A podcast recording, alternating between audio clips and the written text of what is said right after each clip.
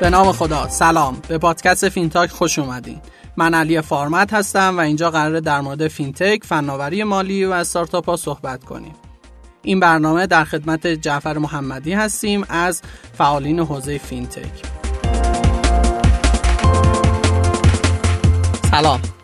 سلام. سلام عرض می کنم خدمت مخاطبین برنامه پادکست فینتاک. خب جعفر جان یه, مقدار از در, واقع از پیش زمینه خودت بگو یه که یه آشنایی در واقع مخاطب با شما داشته باشه.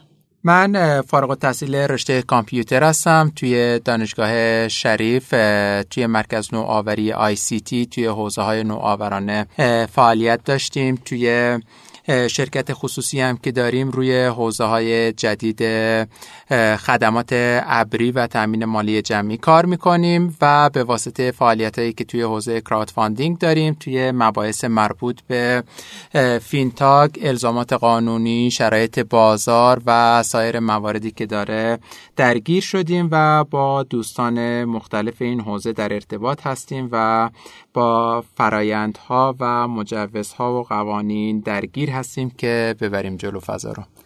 خیلی هم عالی.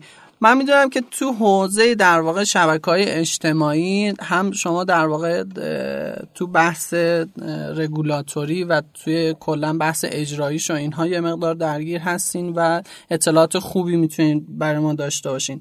یه مقداری در مورد این فرصت هایی که تو حوزه در واقع شبکه های اجتماعی خصوصا پیام رسان ها الان وجود داره اگه بتونیم یه در واقع بحثی رو داشته باشیم. خب ما می‌دونیم که توسعه کشور ایجاد اشتغال و سایر پارامترهایی که الان خیلی تاکید میشه رو کشور تو کشور روشون خیلی وابسته است به اینکه چقدر ما پهنای باند و نرخ رسوخ device های هوشمند موبایل بالا باشه. ما چند سال گذشته مثلا اگر نرخ رسوخ x درصدی داشتیم توی حوزه تلفن هوشمند توی یکی دو سال اخیر به واسطه استفاده از پیام رسان ها این آمار چند برابر رشد داشته. پس از یه طرف می‌تونیم بگیم که این ابزارها این شبکه های اجتماعی باعث شده که مردم به سمت اینترنت و گوشی هوشمند بیان. این یه خوبی داره یه بدی داره. خب بدیش اینه که خیلی ما نتونستیم از فضاهایی که شبکه های اجتماعی و پیام رسان ها در اختیار ما قرار میدن خوب استفاده بکنیم. و خوبیش هم اینه که باعث شده که نرخ رسوخ اینا بیاد بالا و ما الان توی کشور بالای 40 میلیون نفر داشته باشیم که به گوشی هوشمند و اینترنت دسترسی داشته باشن. از جفت این خوبی و بدیا به این نتیجه می‌رسیم که الان فضا فضای مهیاییه و از این فضا میشه برای گسترش برای توسعه برای کارآفرینی برای اشتغال زایی استفاده بکنیم. فقط باید راه درستش رو پیدا بکنیم سیاست های مناسب براش چیده بشه و به این سمت بریم. اتفاقی که افتاده ما الان توی دنیا هم شبکه های اجتماعی خب به سمت درآمدزایی میرن به سمت ایجاد سرویس میرن که این سرویس می‌تونه سرویس های متنوع باشه سرویس های از سرویس های دولتی دولت الکترونیک دولت همراه باشه که نمونه های خیلی خوبی رو ما مثلا توی کره شاهدیم با پیام رسان کاکائو. خیلی از سرویس های دولت همراه داره شکل می‌گیره به مردم ارائه میشه می‌تونه سرویس های تجارت الکترونیک باشه و انواع اقسام سرویس های محتوای سرویس های فرهنگ سازی و هر مورد دیگه. و از اون طرف می‌دونیم که لازمه این که سرویس ارائه بشه. خب سرویس ها که همه رایگان نیستن. باید بحث پرداخت انجام بشه و کاربران بتونن بابت خدماتی که دریافت می‌کنن بابت سرویس هایی که می‌گیرن بتونن خدمات پرداختشون هم انجام بدن. پس ما این وسط برای اینکه این اتفاق خوب تو کشور رخ رخ بده که بتونیم از این پتانسیل استفاده بالایی بکنیم لازمش اینه که فضای خورد رگوله بشه بحثای پرداخت بحثای ارائه خدمات پوش بشه. از سمت سیاستگزار از سمت دولت و ما بتونیم از این امکان استفاده خوبی رو ببریم. خب جعفر یه مقدار سریع فکر کنم گذشتیم. فکر می‌کنه الان شاید من یه مقدار یه سوالی که برام پیش, پیش اومده اینه که چرا ما تا حالا مثلا به نظر پیام رسان داخلی خیلی خوبی نداشتیم. چرا مثلا پروژه که حتی شاید قبل از تلگرام تو ایران شروع کردن نتونستن جایگاهی که الان تلگرام داره رو داشته باشن؟ خب ما یه موضوعی که وجود داره توی بحث فناوری همیشه به جای اینکه رویکرد استقبالی رو داشته باشیم که از فرصت ها بیایم استفاده کنیم رویکرد سلبی داشتیم. همیشه به عنوان یک خطر نگاه کردیم و بعد از مدتی که دیدیم اگر ما نیایم اون فناوری رو اون فضا رو کنترل کنیم و ازش استفاده بکنیم فضا به سمت جاهای خیلی بدتری ممکنه بره. و به جای این قضایا ما باید بریم سراغ این که خودمون از اون فناوری استفاده بکنیم. پوش بکنیم بهره ببریم ازشون و توسعه بدیم. توی بحث پیام رسان هم همین جور بوده. از اول به عنوان یک تهدید بهش نگاه کرده شده. از اول اجازه ندادیم فعالین حوزه بیان از این قضیه استفاده بکنن. ولی الان که خب با مزایای این قضیه در کنار معایب اون در کنار تهدیدات اون آشنا شدیم دیدیم که مزایاش خیلی بیشتره و این باید ازش استفاده بشه. و الان اجازه میدیم که پیام های داخلی بیان رشد بکنن. به عنوان مثال ما بیسفون رو داشتیم که مفهوم کانال خیلی قبل از اینکه تلگرام بیا چیز بکنه اومد مطرح کرد ولی با توجه به فضای کشور خیلی نتونست روی اون مانور بده و مجبور شد که از این مفهوم صرف نظر بکنه. یعنی در حالی که به محدودیت هایی که براش قائل شدن عملا نتونست اون feature شده دقیقا. و اتفاقی که میفته خب این فضا فضای تکنولوژیک یه اتفاقی که میفته first mover بودن پیشگام بودن اول بودن خیلی تاثیر می‌ذاره. ما یک چیز داخلی رو نذاشتیم که بیاد پا بگیره. استقبال از مورد خارجی جایگزین که شد. مورد خارجی هم که همه رو نمی‌تونیم ببندیم. یهو مثلا دیدیم که یک کسی مثل تلگرام پا گرفت و الان اتفاقی که افتاده توی فضای داخلی کشور همه به لزوم وجود پیام های داخلی واقف هستن. می‌خوان این قضیه شکل بگیره. ولی ما خیلی عقبیم. ما چند سال از این قضیه عقب افتادیم. در نتیجه اتفاقی که میفته پیام های داخلی باید خیلی تلاش بکنن و دولت باید خیلی کمک بکنه. تصمیم گیرا باید خیلی کمک بکنن مزیت های رقابتی در اختیارش قرار بدن که با تکیه بر اون مزیت های رقابتی بتونه فاصله خودش رو با شبکه اجتماعی خارجی کم بکنه سلوشن ها و راهکارهای داخلی. البته همیشه فرصت و تهدید با همه. اینکه حالا ما چه جاهایی در واقع فرصت ها به فرصت ها اجازه بدیم که رشد کنن و چه چطور در واقع مقابل اون تهدیدا بیسیم. این خیلی یه انتخابیه که در واقع شما می‌تونید از کلش صرف نظر بکنی. یعنی نبینی اون کل اون فرصت ها رو هم به خاطر تهدیدایی که وجود داره در نظر نگیری و متاسفانه یه همچین اتفاقی بیفته. خصوصا الان تو در واقع روند رشدی که پیام رسانات توی دنیا دارن داره نشون میده که در واقع همین بحثی که مطرح کردی که مثلا سرویس محور شدن و دارن حتی سرویس های پرداخت رو در واقع پوشش میدن. این هستش که ما الان اگر دوباره از این فرصت هم در واقع استفاده نکنیم تو کشور و اجازه رشد سرویس ها تو این در واقع حوزه هم ندیم. شاید دوباره در واقع یه فرصتی رو از کسب و کارهای داخلی از استارتاپ ها دوباره بگیریم. فکر کنید الان چه فرصت هایی هنوز توی حوزه در واقع پیام رسانه‌ای که چه داخلی چه در واقع اونهایی که الان هستن و تو کشور دارن فعالیت می‌کنن برای حوزه فینتک وجود داره؟ علی جان همونجوری که خودت هم گفتی چند تا موضوع وجود داره. ما با ظهور یک تکنولوژی جدید کسایی که میان این تکنولوژی رو این فناوری رو ایجاد می‌کنن و جا میندازن از قبل روی این قضیه مطالعه و بررسی میشن بررسی می‌کنن جوانبش رو میسنجن و میان اون فناوری رو جا میندازن. ولی ما به جای اینکه رویکرد فعالی داشته باشیم رویکرد منفعلی داریم. منتظر میشیم ببینیم که اون فناوری به کجا می‌رسه توی عمل به چه جایگاهی می‌رسه چه فرصت ایجاد می‌کنه و بعد میایم در مورد اون تصمیم می‌گیریم که این تأخیر تو تصمیم گیری باعث میشه که یک سری فرصت ها یک سری فضاها رو از دست بدیم. توی حوزه سرویس های مبتنی بر شبکه های اجتماعی که یکی از گرایش های جهانی که الان داریم به این سمت میریم هم باز همین اتفاق داره میفته. ما الان داریم نگاه می‌کنیم و یهو می‌بینیم مثلا ما به جای اینکه بیایم مباحث مربوط به ارائه خدمات و مباحث سرویس های مختلف دولت سرویس های تجاری سرویس های پرداخت و انواع اقسام سرویس ها رو به جای اینکه بیایم توسعه بدیم میایم تا زمانی که بخوایم قوانین در بیاریم. حتی اگر اعتقادم داشته باشیم. تا بخوایم بیایم شرایط رو ایجاد بکنیم تا بخوایم فضا رو رگوله بکنیم تنظیم بکنیم یا می‌بینیم یک راهکار خارجی دیگه میاد. این فضا رو هم دست ما میقاپه.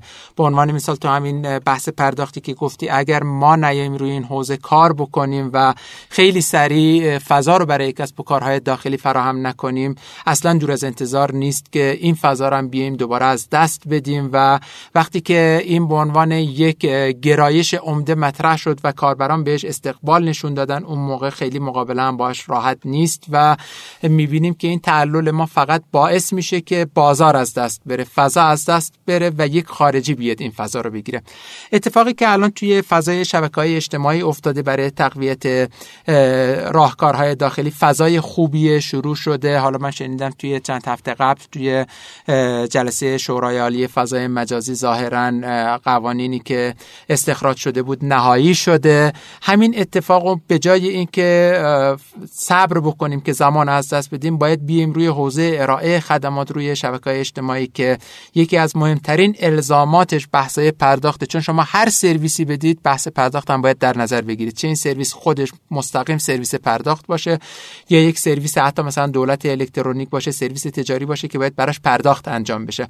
الان چرا خیلی رو پرداخت تاکید می‌کنم؟ چون به عنوان یکی از زنجیره حلقه های اصلی زنجیره مطرحه و از طرفی هم واکنش های مختلفی یا الان توی فضای مجازی کشور نسبت به اون شاهد هستیم که باید سعی بکنیم که این واکنش ها خیلی سریع به این سمت بره که ببینیم چجوری از فضا بهره برداری بکنیم اونو در راستای برنامه‌ای که می‌خوایم پیاده سازی بکنیم هدایت بکنیم. از سمت اینکه فقط بگیم که نباید این اتفاقات بیفته که خیلی هاشم به درستیه یعنی نهادهای تصمیم گذار نهادهای مسئول نهادهای ناظر به درستی میگن نباید این اتفاق بیفته ولی نباید به این اکتفا بکنیم.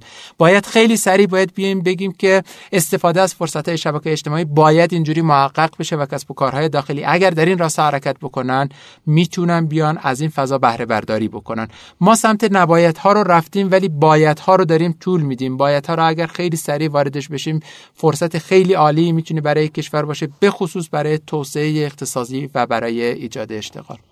یه تو صحبتات هم اشاره کردی. یه سندی رو در واقع ما داریم در حوزه پیام رسان ها تهیه شده که برخی از در واقع موضوعات رگولاتوری توش مطرح شده.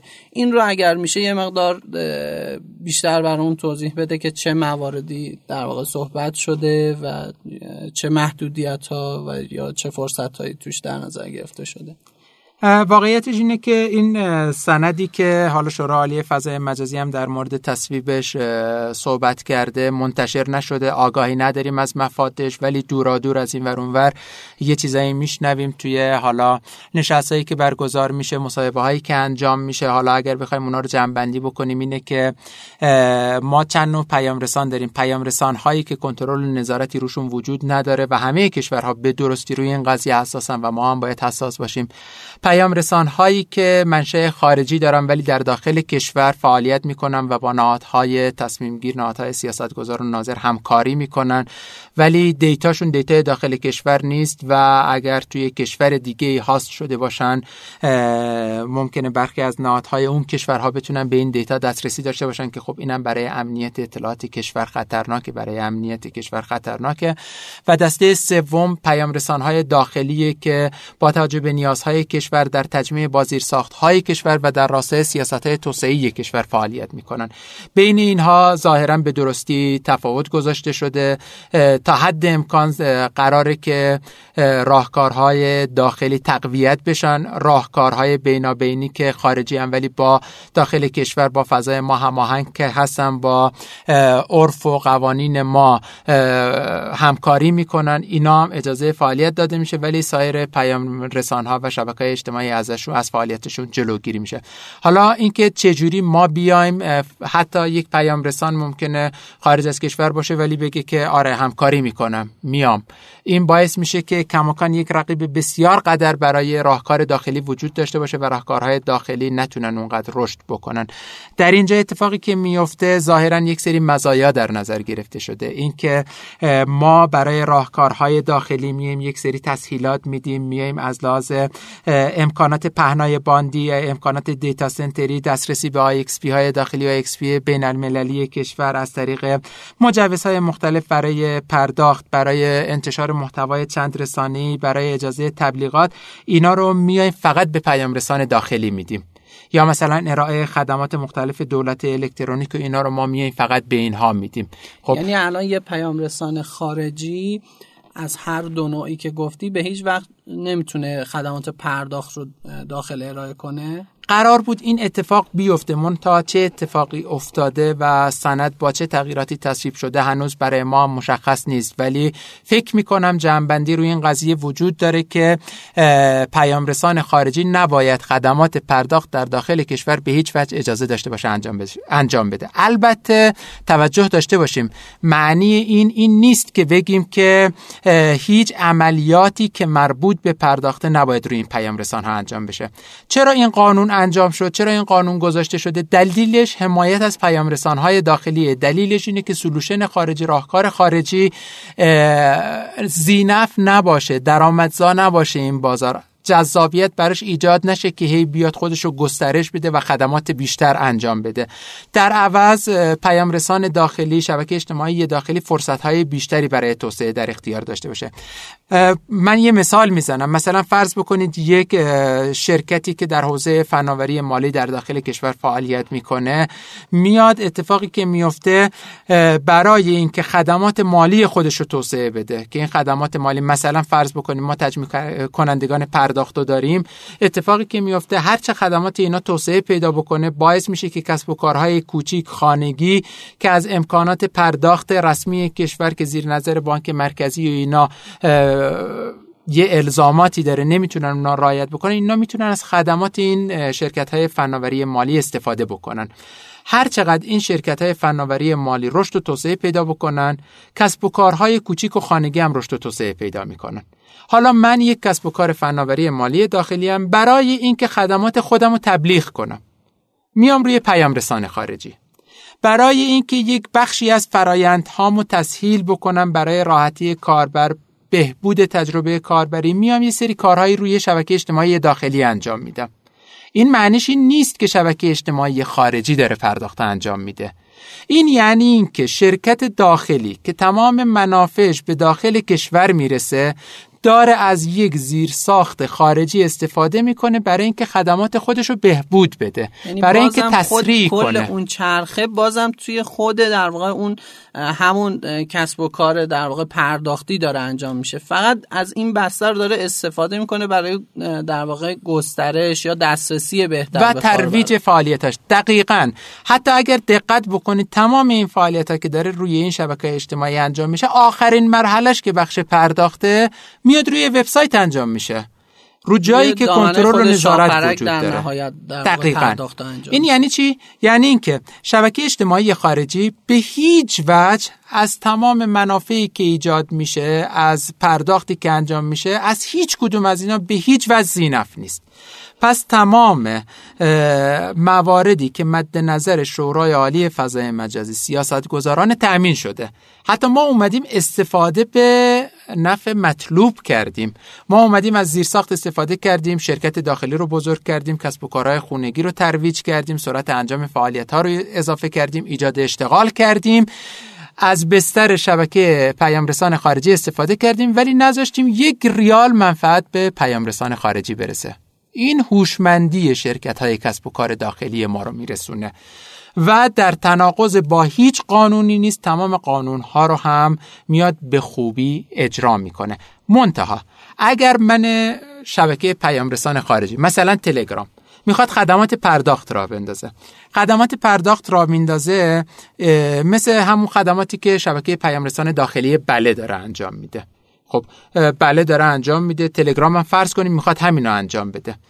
وقتی بیاد خدمات ارائه بده بانک های ما اپراتورهای ما که خدمات از روی قبض و اینا رو دارن طبق قانون بهش سرویس نمیدن. این میاد چیکار می‌کنه؟ با یکی از شرکت های داخلی صحبت می‌کنه مذاکره می‌کنه که تو بیا این خدمات رو برای من فعال بکن. اگر شرکت داخلی این کارو بکنه عملیات غیرقانونی انجام داده. هر کدوم از نهادهای ناظر باید برن جلوشو بگیرن. طبق این قانون. اگر چون مصوبات شورای عالی فضای مجازی به مسابقه قانون تلقی میشن. طبق این قانون باید جلوش گرفته بشه. ولی اگر کسب و کاری قرارداد با تلگرام نداره نفش به اون نمی‌رسه ولی خدمات رو به دیگران داره ارائه میده فقط از این بستر برای سهولت تجربه کاربری. سرعت رشد فعالیت ها ترویج فعالیتاش داره استفاده می‌کنه. این یعنی مصادره به نفع مطلوب. این یعنی اینکه ما از این فضا تونستیم بهره برداری بکنیم بدون اینکه نفعمون به کسی برسه که نمی‌خوایم برسه. قانون نمی‌خواد برسه. الان جایگاه در واقع نهادهای رگولاتور یا نهادهای ناظر تو این حوزه تو این بحث به چه شکل فکر می‌کنی؟ خب نهادهای ناظر و نهادهای دخیل توی این قضیه نهادهای مختلفی هستن. ما اگر این بحث رو یک لایه بالاتر ببریم توی بحث کلا تجارت الکترونیکی تو کشور. تجارت الکترونیکی تو کشور چند تا حلقه داره برای اینکه این زنجیره به درستی کار خودش رو انجام بده و رشد پیدا بکنه. ما می‌دونیم که توسعه کسب و کارها بر پایه زیرساخت آی سی تی هم باعث شفافیت تو کشور میشه. هم سرعت رشدش خیلی بالای هم هزینه های ایجاد اشتغالش خیلی پایینه و از مجلس گرفته تا دولت تا مقام معظم رهبری همه روی این قضیه تاکید دارن. خب منتها ما برای اینکه تجارت الکترونیکی که یکی از نمونه های خیلی مهم توسعه کسب و کار توی فضای ICT شکل بگیره باید حلقه های مختلف درست کار بکنن. حلقه های قانونگذار داریم که regulation بازار تنظیمگری بازار رو انجام میدن که طبق قانون نباید مجوز اضافه بکنن باید مجوز زدایی بکنن فقط بازار رو تنظیم بکنن. کسایی که میان خدمات پرداخت رو انجام میدن که در صدر اونا بانک مرکزی بخش خصوصی که باید بیاد سرویس ایجاد بکنه نوآوری و خلاقیت ایجاد بکنه که سرویس ها رشد پیدا بکنن خدمات رشد پیدا بکنه ایجاد اشتغال ایجاد درآمد بالا بره جی دی پی کشور بالا بره. اینا حلقه های مختلفن. حلقه به حلقه باید روی این قضیه بیایم جداگونه صحبت بکنیم. یکی از حلقه حلقه پرداخته که ابزارهای پرداخته. متاسفانه توی کشور ما ما خیلی عقبیم توی این قضیه. اصلا ابزارهای پرداختی که وجود داره با زیرساخت های آی سی تی کشور توسعه پیدا نکرده. هیچ نوآوری حالا نگیم هیچ اکثر نوآوری ها اصلا امکان اجرا نخواهند داشت چون ابزار پرداخت مورد نیاز در اختیار نخواهند داشت. این بستر فراهم نیست نیست. ما انواع اقسام ابزارهای پرداخت داریم. مثلا ما بحث cashback داریم. برای مثلا club های وفاداری الان که خود بحث کیف پول این بحث کیف پول رو داریم شاید بله. حلقه های مفقوده این بحث authorized payment داریم بحث revenue sharing داریم. از این ابزارها میشه صدها ابزار رو نام برد که هیچ کدوم توی سیستم پرداخت رسمی کشور وجود نداره. نه فقط تو ایران تو خیلی از کشورها هم اینجوریه. این خلاها چجوری پوشش میدن؟ شرکت های فناوری مالی که چابکترن برای سگمنت های خاص برای بخش های خاصی از بازار میان خدمات ویژه رو کار رو راحت می‌کنن. اینجا ما به جای اینکه از این قضیه استقبال بکنیم که بانک مرکزی نمی‌تونه این زیر ها رو ایجاد بکنه بانک مرکزی درسته که حالا نباید خیلی هم ازش انتظار داشت که همه این زیر ساخت ها رو بیاد انجام بده. ولی حداقل انتظار اینه که بیاد فضا رو جوری تنظیم بکنه که شرکت های پرداخت بتونن بیان اونا این خدمات انجام بدن. بخش خصوصی بیاد این سرویس ها رو ارائه بده. متاسفانه ما تو این زمینه با کمکاری بسیار شدید بانک مرکزی مواجه هستیم. اتفاقی که میفته در کمکاری بانک مرکزی نهادها هر کدوم نهادهای دیگه که به نوعی با این قضیه در ارتباطن میان ساز خودشون رو می‌زنن و یک جوری فضا رو مدیریتش رو به دست می‌گیرن که ممکنه خب این کاراترین حالت ممکن نباشه. حداقلش اینه که هر سازمانی هر نهادی میاد سمت خودش رو فقط در نظر می‌گیره به جای اینکه بیاد بقیه سمت رو در نظر بگیره. من نهاد ناظرم دادستانی کل کشورم بله باید نظارت داشته باشم ولی از اون ورم باید بیام اهداف توسعه و ایجاد اشتغال کشور رو در نظر بگیرم چون بانک مرکزی و نهادهای دیگه که باید این کار بکنن نمی می‌کنن من فقط بخش نظارت خودم رو در نظر می‌گیرم. مثلا یکی دیگه از نهادها مرکز توسعه تجارت الکترونیک یک سری فعالیت ها باید انجام بده. چون بانک مرکزی نمیاد این فعالیت ها انجام بده خودش اومده میگه من متولی این قضیه هم که این قضیه رو رگوله بکنم تنظیم بکنم مجوز صادر می‌کنم که خب اینا اصلا به صلاح کشور نیست. پس بانک مرکزی واقعا با یک خلای شدید بانک مرکزی مواجه هستیم. البته بانک مرکزی میگه یه سری کارها رو دارم انجام میدم ولی این کارها الان ما چندین ماهه حالا از شاید یکی دو سال هم گذشته ولی هیچ خروجی ملموسی نداشته و اگر همین اتفاق رخ بده جلوتر بریم یک سلوشن های دیگه خارجی میاد فضا رو به تسخیر خودش در میاره. شاید یه مشکل جدی که الان توی در واقع این بازه داریم تا اینکه در واقع این دستور عمل ها یا چارچوب ها تدوین بشه کسب و کارهایی هستن که با توجه به نیازی که الان تو بازار وجود داره و واقعیتی که تو بازار داره اتفاق میفته اومدن شروع کردن کسب و کارشونو.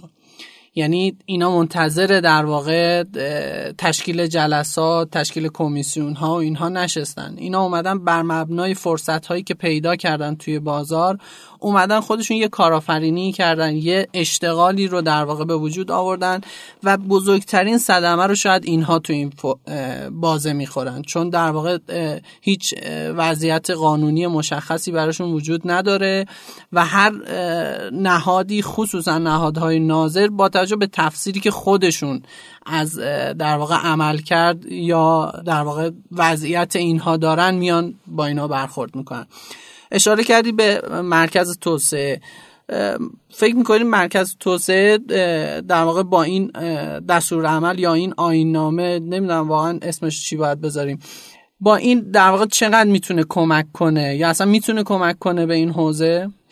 خب سوال سوال طولانی بود. برای همین جنبه های مختلفی داشت. جنبه های مختلفش رو باید بهش اشاره بکنیم. من اول بگم که یک ضرب المثل قدیمی داریم که میگه آب راه خودش رو پیدا می‌کنه. منتظر نمیشه این سنگ از سر راه آب کنار بره. میره از یه مسیر دیگه میره جلو. خب؟ کسب و کارهای ما هم الان کسب و کارهای نوپای ما شبیه آبن. هر صدی رو ایجاد بکنیم از یه مسیر دیگه راه خودشونو میرن. منتها ما نباید انقدر کسب و کارها رو بیایم مانع تراشی بکنیم که به جای این که برن بریزن به اون دریاه و منشه یک اثر بزرگ بشن تمام انرژی و تمام اون آبی که توی خودشون دارن در ته مسیر روی سنگریزه آب مال روی خاک ها جذب بشه فلان بشه. کسب و کارها مسیر پیدا می‌کنن ولی این مسیر اونا رو فرسوده می‌کنه. یعنی اونا رو فراری میده. تمرکزشون رو بزنن رو توسعه کسب و کارشون باید تمرکزشون رو بزنن که چجوری از این موانع عبور کنه. دقیقا. این متاسفانه بدترین اتفاقیه که داره میفته خوشبختانه و متاسفانه نهادهای بالادستی این قضیه رو درک می‌کنن ما الان چند ساله تو کشور بحث مجوز زدایی مطرحه. منتها این قضیه توی یک لایه بیشتر نمونده و لایه های پایینی که اجرا رو دارن لایه های پایینی که آین نامه ها و دستورالعمل ها رو می نویسن خیلی شاید این مفهوم رو درک نکردن یا دوست ندارن که این مفهوم رو بیان اجرا بکنن. اتفاقی که افتاده ما از سمت از فضای مجوز دادن باید فاصله بگیریم به فضای تنظیمگری. یعنی چی؟ یعنی اینکه به جای اینکه بگیم هر فعالیتی که انجام میشه اگر تجمیع کننده پرداختی بیا مجوز پرداخت بگیر. اگر رو حوزه مثلا بورس فعالیت می‌کنی بیا مجوز فلانو بگیر. اگر crowdfunding می‌کنی تامین مالی جمعی می‌کنی بیا مجوزش رو بگیر. اگر فلان کار می‌کنی بیا مجوزش رو بگیر. ما به جای این کار باید تنظیم بکنیم. بگیم آقا این چهار تا خط قرمز این چهار تا کار نباید بکنی این ده تا کار رو نباید بکنی. حالا هر کسی اومد هر ایده ای داشت برای کسب و کار لازم نباشه برای ایدهش یک مسیر یکی دو ساله مجوز رو طی بکنه. باید اجازه بدیم کارش رو بکنه و به شرط اینکه اون فضاها رو اون خط و خطوط رو نشکنه. اگر این کار رو انجام داد دیگه نیازی به مجوز نداره. دیگه نیازی نیست بریم سراغش. ما توی برنامه پنجم توسعه که تموم شد یک سال ازش گذشته برنامه ششم توسعه اومده. صراحتا ذکر شده آقا اگر کسی برای کسب و کارش برای ایجاد اشتغالش برای اینکه می‌خواد یک خدمتی انجام بده نیاز به مجوز داره. میره سراغ کسی که متولی مجوزه درخواست مجوز میده. اگر مجوزی وجود داره باید بهش بدن. اگر مجوزی وجود نداره ظرف سه ماه اگر اومد فضایی برای دریافت اون مجوزه ایجاد کرد که فبل مراد. اگر ایجاد نکرد که اجازه نداره بیاد فعالیت اینو متوقف بکنه. در حالی که ما الان فعالیت خیلی از کسب و کارهای نوپای ما به دلیل نبود مجوزهایی که چندین سال طرف براش درخواست داده داره میدوه متوقف مونده. این از لحاظ برنامه پنجم توسعه غیر تو برنامه ششم توسعه که پارو فراتر گذاشتیم. مثلا میگیم مجوزها باید زدوده بشه باید فضا رقابت پذیر بشه باید سرعت رشد کسب و کارها ایجاد بشه. ما کارگروه های کلانی رو تو این حوزه تو کشور می‌بینیم که شکل گرفته. ولی کماکان ما دونه دونه برای هر کاری که می‌کنیم باید بریم دنبال مجوز باید بریم دنبال اینکه اجازه رو بگیریم. پس اینجا اتفاقی که میفته اگر روال درست و قانونیشو می‌خوایم در نظر بگیریم ما نباید دنبال مجوز باشیم فلانی به من مجوز اینو بده بهمانی مجوز اونو بده بلکه باید مطالبه گر باشیم که آقا بیایید فضا رو تنظیم بکنید خط خطوط رو برای ما مشخص بکنید.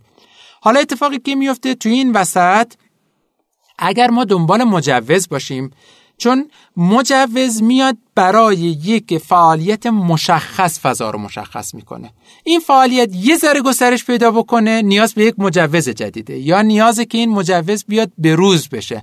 متاسفانه فرایند ایجاد مجوز یا به روز کردن مجوز خیلی طول می‌کشه. این نماد میاد یک شرایطی رو برای فعالیت در نظر می‌گیره توی حوزه خدمات پرداخت. چی رو در نظر می‌گیره؟ وبسایت ها رو. هنوز جوهر این آین نامه دستورالعمل هر چیزی که میگیم خشک نشده. می‌بینیم کسب و کارهای شکل می‌گیرن که اصلا وبسایت ندارن. در بستر شبکه اجتماعی فعالیت می‌کنن. چیکار باید بکنیم؟ منتظر یک مجوز دیگه باش. مجوز قبلی رو رفتن با هزار بدبختی گرفتم چه اتفاقی میفته به درد نمی‌خوره که. پس اینم یکی از مشکلات مجوزه. اگر این نماد بیاد دستورالعمل و مجوز اینجوری صادر بکنه هی باید ما هر روز بیایم توی یک فضای جدید یک دستورالعمل دیگر رو درخواست بکنیم شاهد باشیم ماها سالها صبر بکنیم که بیاد. یا اینکه نه نهاد قانونگذار تو حوزه پرداخت بانک مرکزی بگه آقا این چهار تا کار نباید انجام بشه. این هم حواسش باشه به شرکت هایی که ثبت حقوقی شدن میره اجازه فعالیت میده. اگر هر کدوم از کسب و کارها اومدن این خط و خطوط بانک مرکزی رو شکستن بلا فاصله نهادهای ناظر میان بهش اختار میدن یا جلوی فعالیتشون می‌گیرن و فعالیت ادامه پیدا می‌کنه برای بقیه. این فضاییه که باید ایجاد بشه. پس هر چقدر ما بیایم در راستای مجوز حالا اسمش نمی‌ذاریم مجوز میگیم آیین نامه میگیم دستورالعمل فلان اگر این کارو بکنیم نه راه به جایی نمی‌بریم. باید رگوله بکنیم ببینیم که این اتفاقات نباید بیفتد و هر فرایندی هر خلاقیت و نوآوری غیر از این رخ داد اجازه داره و می‌تونه فعالیت بکنه متاسفانه یه اشکال دیگه ای هم که حالا تو این فضا ایجاد میشه برخی در واقع ایراداتی وارد میشه به این حوزه که اصلا شاید از لحاظ کارشناسی وارد نباشه. مثل بحث پولشویی. یعنی بحث پولشویی مطرح میشه در واقع توی برخی از کسب و کارهای فینتک که شاید اصلا محلی از اعراب در اون کسب و کار وجود نداره. و این خب خودش می‌تونه با همون در واقع ایرادی که شاید کارشناسی هم نباشه جلوی فعالیت یک کسب و کار رو بگیره. ما الان در واقع یه چیزی داریم در واقع یه راهکاری داریم برای شبکه های اجتماعی تو بحث فیلترینگ. یعنی اینکه شبکه های فیل... شبکه های اجتماعی خصوصا اونهایی که می‌تونن به یه درجه از رشد برسن یه مقدار تصمیم گیری در موردشون متفاوته. این رو اگر فکر کنید میشه یه مقدار در موردش صحبت کنیم. قسمت اول سوال یه توضیحاتی نیازش که یادم رفت چی بود سوالمون؟ در مورد پولشویی و ایرادات در واقع. بله.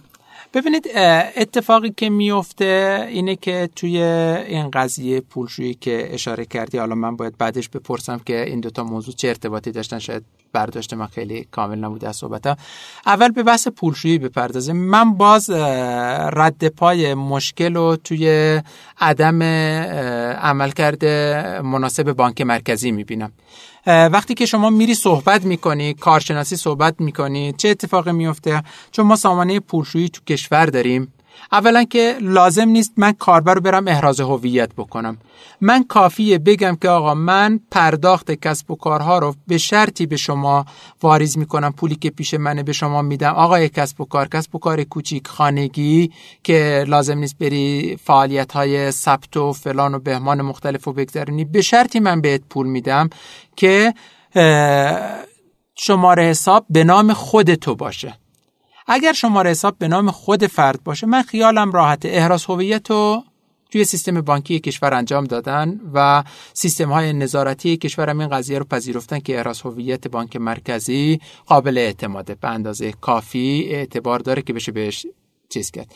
پس من اگر بیام از به نحوی از اعتبار سنجی بانک مرکزی استفاده بکنم دیگه لازم به احراز هویت کاربرم ندارم. از اون طرف سیستم پولشویی بانک مرکزی سیستم پولشویی رو اومده ایجاد کرده و شما اگر از مبادی الکترونیک کشور تمام نقل و انتقالات انجام بشه اگر پولشویی رخ بده بانک مرکزی خودش سیستماش تشخیص میده. پس من کافیه بیام چیکار کنم؟ بانک مرکزی کافیه به نهادهای ناظر اعلام بکنه که آقای نهاد ناظر اگر یک کسب و کاری این دو شرط حالا ممکنه یه شرط دیگه ای هم بهش اضافه بکنه چیزی که به ذهن من می‌رسه این دو تا شرطه. این دو تا شرط رعایت بکنه مشکل پولشویی نداره. لطفا شما هم خیالت راحت باشه و بهش کاری نداشته باش. اون دو تا شرط چیه؟ یکی هیچ نقل و انتقالی به صورت دستی نقدی اینا انجام نشه. همه نقل و انتقالات از طریق بسترهای الکترونیک مربوط به بانک مرکزی انجام بشه. و دو موقعی که یک فروشنده میاد مثلا از شما درگاه پرداخت مجازی شما رو می‌گیره موقعی که می‌خوای باش تصویه بکنی فقط به حسابی بریز که به نام خودته. این اتفاقیه که خب تو بانک مرکزی میفته ولی چون اطلاع رسانی نکرده در مورد این به نهادهای ناظر تعامل مناسبی با اونا انجام نداده. نهاد ناظرم نمی‌دونه. خب نهاد ناظر تخصصش این نیست. بدیهیه که این اتفاق بیفته. اون دنبال دغدغه خودش که پولشویی رخ نده به ای که خودش مناسب تشخیص میده میره دنبال اون که جلوی اونو بگیره.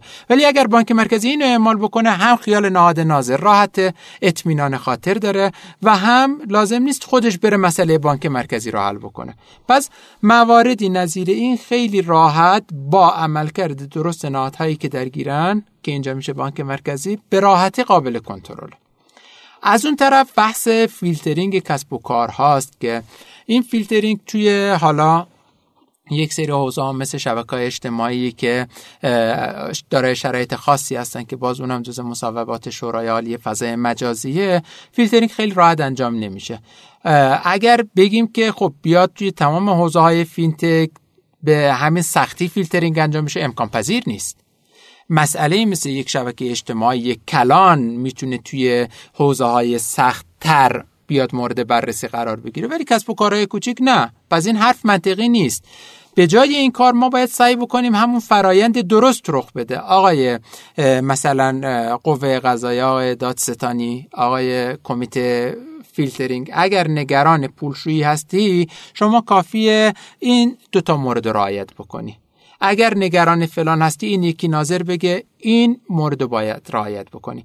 پس ما نباید خیلی ایراد بگیریم به دادستانی. ایراد بگیریم به فیلترینگ. اونا کار خودشون رو می‌کنن.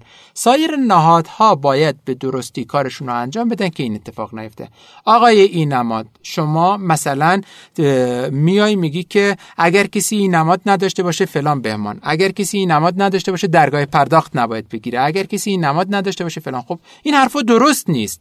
ما بانک مرکزی میاد میگه که با مرکز توسعه تجارت الکترونیک با هم دیگه توافق می‌کنن. هر کسی که این نماد نداشت نباید بهش درگاه بدم. و دادستانی هم حواسش هست. اگر کسی این نماد نداشته باشه بخواد عملیات بانکی انجام بده جلوشو میبنده. حق داره. چون چیزی که اینجا ما نمایش دادیم اینه. ولی اتفاقی که میفته کار بانک مرکزی و این نماد غیر قانونیه چون این مصوبه طبق قانون تجارت الکترونیکی ماده 79 باید بیاد به تصویب هیئت وزیران برسه. اگر به تصویب هیئت وزیران رسید سایر سازمان های دیگه هم خودشونو با این هماهنگ می‌کنن. ولی وقتی به تصویب هیئت وزیران نرسیده شما کار غیر قانونی کردی.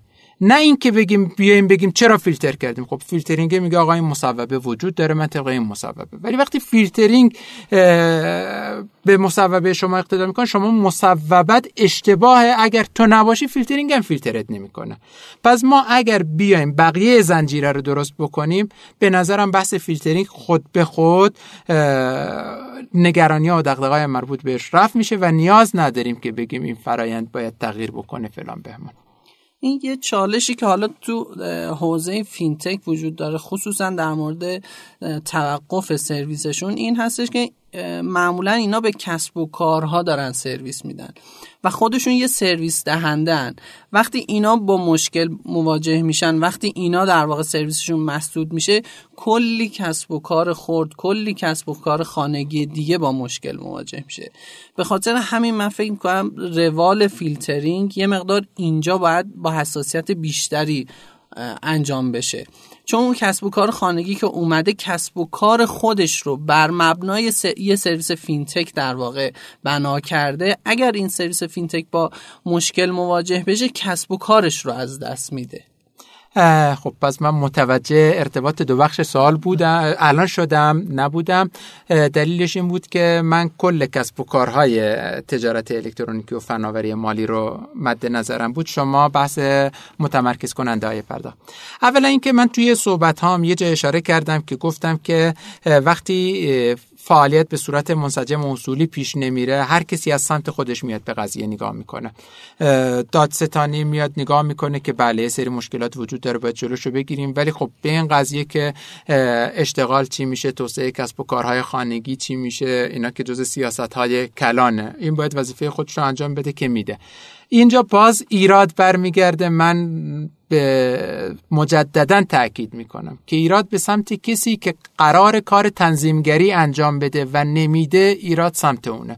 توی بخش پرداختم ایراد سمت بانک مرکزی که این کار تنظیمگری رو انجام نمیده. یعنی خب. ما در واقع یه متولی کلی نداریم که بیاد در واقع تو این حوزه تکلیف نهادهای مختلف رو تکلیف نهادهای ناظر رو تنظیمگری کنه. توی اون تنظیمگری بله نقش نهادهای مختلف چیز میشه. دغدغه نهادهای دیگه مثلا بانک مرکزی دادستانی زیر مجموعه بانک مرکزی نیست که بانک مرکزی بیاد بیاje ابلاغ کنه تکلیف کنه فلان بکنه. ولی وقتی regulation ش رو انجام بده دادستانی هم با توجه به این regulation خودش روال درست رو در میاره.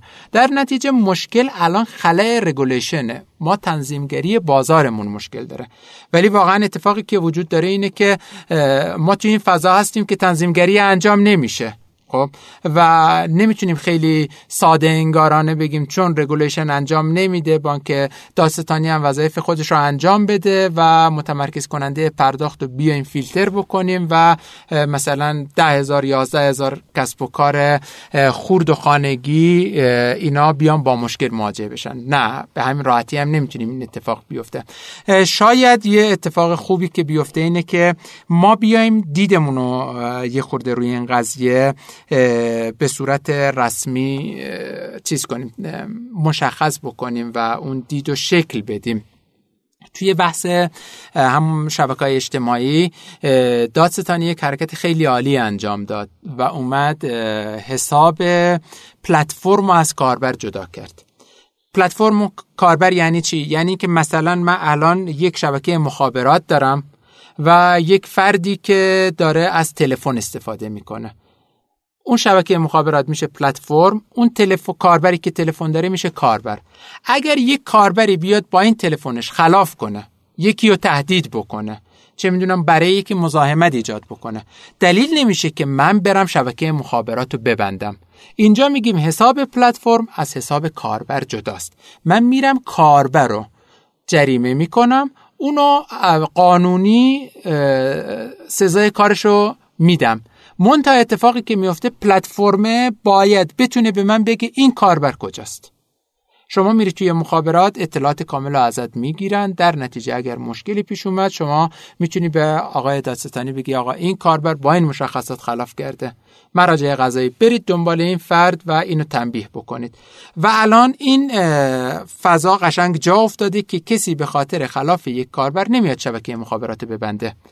منتها شبکه مخابرات یک شبکه‌ایه که چندین سال داره کار می‌کنه جا افتاده. توی شبکه اجتماعی هم باز همین اتفاقه. یک پلتفرمه که کاربران با استفاده از این پلتفرم میان چیکار می‌کنن؟ میان تعامل می‌کنن کسب و کار می‌کنن فلان می‌کنن. اگر یک کاربری تخلف کرد اینجا هم دادستانی پذیرفته که خب با پلتفرم مقابله نکنه. تصمیم بسیار درست و به جایی بوده و باید بیاد با کاربر متخلف برخورد کنه. منتها کسی که صاحب این شبکه اجتماعی باید قبلا احراز هویت کرده باشه. مثلا شماره موبایلش رو اعتبار سنجی کرده باشه شماره موبایلش رو بتونه به مراجع قانونی بده که مراجع قانونی هم شماره موبایل داشته باشن میرن از طریق اپراتور اون فرد رو پیدا می‌کنن. خب پس ما میگیم حساب پلتفرم از حساب کاربر جداست. اینجا اتفاقی که میفته این دیدگاه پلتفرمی چرا توی شبکه اجتماعی هم جا افتاد؟ به خاطر استفاده بالا و اینکه مسائل و مشکلاتش خودشو نشون داد و واقعا تمایز قائل شدن بین این دوتا خیلی لازم بود و توی زمان مناسبی دادستانی این کار انجام داد. توی بحث تجمیع کننده های پرداخت هم همینه. توی مثلا crowdfunding هم همینه. توی مسائل پلتفرمی دیگه هم همینه. ما باید دادستانی بیاد بگی که آقا من اینا رو به عنوان پلتفرم می‌شناسم. وقتی یکی رو به عنوان پلتفرم شناختی اون موقع پلتفرم فقط باید کسی که بهش سرویس میده رو احراز هویت کرده باشه. خب اگر من این دیدگاه رو بپذیرم کار همه راحت داره من تجمیع کننده پرداخت چجوری باید برم احراز هویت کنم؟ خیلی راحت. میگم آقا پولا میاد توی حساب تو پیش ما. من این پولا رو به کی میدم؟ به کسی میدم که شماره رسمی بانکی داشته باشه. و این پولا رو واریز می‌کنم به این حساب رسمی. پس فردا اگر شما تخلفی داشتی جنس غیر مجازی فروختی دادستانی میاد میگه که شما پولای اینو مدیریت کردی جمع جور کردی. میگم بله. میگه به من نشونش بده میگم این شماره حساب. شماره حساب از طریق بانک قابل ردگیریه. و اینجا قشنگ می‌تونه مسئله هندل بشه. یعنی دادستانی هم می‌تونه پوش بکنه روی این قضیه یعنی منتظر این نباشه که تنظیمگرای حوزه های مختلف کارشون رو بیان انجام بدن بعد به دادستانی اعلام بکنن. دادستانی خودش هم می‌تونه این وسط این شرایط رو تا موقعی که رگولاتورها کار خودشون رو درست انجام بدن تو بازار حاکم بکنه و طبق اون بره. و این می‌تونه به عنوان یک پیشنهاد مطرح باشه که با این شیوه بیاد سراغ کسب و کارهای تجمیع کننده پرداخت. و این وسط هم لزومی نداره که بانک دادستانی اینو منوط بکنه به وجود این نماد. وجود این نماد حتی برای وبسایت ها هیچ مصوبه قانونی نداره. ما برای فروشگاه های اینترنتی وجود این نماد الزامیه اینو داریم به صورت قانونی برای فروشگاه های اینترنتی. ولی برای سایر کسب و کارها همچین چیزی رو نداریم. و تازه وزارت صنعت و معدن تجارت یک لایحه داده که زیل ماده 66 قانون تجارت الکترونیکی یک ماده دیگه اضافه بشه که وجود این نماد الزامیه خب وقتی هنوز این لایحه از سمت هیئت دولت هم فرستاده نشده برای مجلس از سمت مجلس تصویب نشده ما پیشنهاد می‌کنیم که دادستانی هم روی این قضیه یه خورده آسونگیرانه تر برخورد بکنه و بیاد دیدگاه پلتفرمی و وجود حساب رسمی رو مد نظر قرار بده که کل فضا هم چیز بشه یه خورده تلطیف تر بشه و از مزایای تجمیع کننده های پرداخت برای توسعه خانگی و ایجاد اشتغال هم ما محروم نشده باشیم. البته همونطور که حتما همه می‌دونن کسب و کارهای فینتک خیلی حتی جلوتر از این دارن الان اقدام می‌کنن. علاوه بر شماره حساب بانکی خیلی از اطلاعات دیگه ای رو هم در واقع سعی می‌کنن از کاربرهاشون داشته باشن که اگر احیانا مشکلی پیش اومد بتونن در واقع کمکی باشن برای نهادهای ناظر که بتونن در واقع اون مشکل رو پیگیری کنن و حل کنن. و امیدوارم که این در واقع تعامل بین کسب و کارها و نهادهای ناظر هر چه زودتر شکل بگیره و خب همطور که اول بحث صحبت کردیم این فرصت ها رو در واقع بتونیم ازش تو کشور استفاده کنیم و فضا بدیم به کسب و کارها فضا بدیم به کارآفرینا فضا بدیم به اشتغال که در واقع بیشتر خودش رو نشون بده براش. البته خب کسب و کارهای فینتک اثر ناچاری دارن این کارو می‌کنن بله. و این کار باعث میشه که یه سری فرایندهاشون خیلی پیچیده تر سختتر طولانی تر بشه. ولی خب اگر این اتفاقاتی که اشاره کردیم رخ بده لازم نیست این اتفاقات بیفته. الان از دوست داشت از سر دوست داشتن این کارو نمی‌کنن. از بله، سر بله اینکه واجبه این کارو نمی‌کنن. از سر اینکه اگر این کارو نکنن ممکنه کل کسب و کارشون با مشکل مواجه بشه این کارو می‌کنن. اگر فضا رو بتونیم به جایی ببریم که از فعالیت های اضافی جلوگیری بکنیم و فقط فعالیت هایی که باعث توسعه و رونق میشه و حداقل های مورد نیاز نهادهای ناظر و امنیتی رو داشته باشه کفایت بکنه این خیلی فضای خوبیه برای کسب و کار و خیلی هم سخت و دور از ذهن نیست. فقط یک همتی می‌خواد که چند جایی که الان توی یه حاشیه امنی نشستن بیان وارد گود بشن و این قضیه رو سر و سامون بدن. خیلی ازت ممنونم جعفر جان که وقت گذاشتی و در واقع توی پادکست فینتاک شرکت کردید اگر صحبت نهایی هست اگر بحثی هستش که فکر می‌کنید دوست دارید در موردش صحبت کنیم به عنوان بحث نهایی. واقعیتش من صحبتی که یه اشاره بهش کردم و می‌خوام مجددا یک اشاره بکنم به دلیل اهمیت بسیار زیادش. ما تو چند سال گذشته کمتر از ده سال گذشته فضا فضای کسب و کارهای سنتی بود فیزیکی بود توی بازار توی مغازه و اینا. یه مدت گذشت فضا فضای وبسایتی بود و ارائه خدمات و ارائه کالاها و سرویس ها و اینا روی فضای وبسایت ها توی فضای مجازی. الان توی تمام دنیا داریم به سمت استفاده از فضاهای کاراتر و سریعتر مثل شبکه اجتماعی و اینا میریم.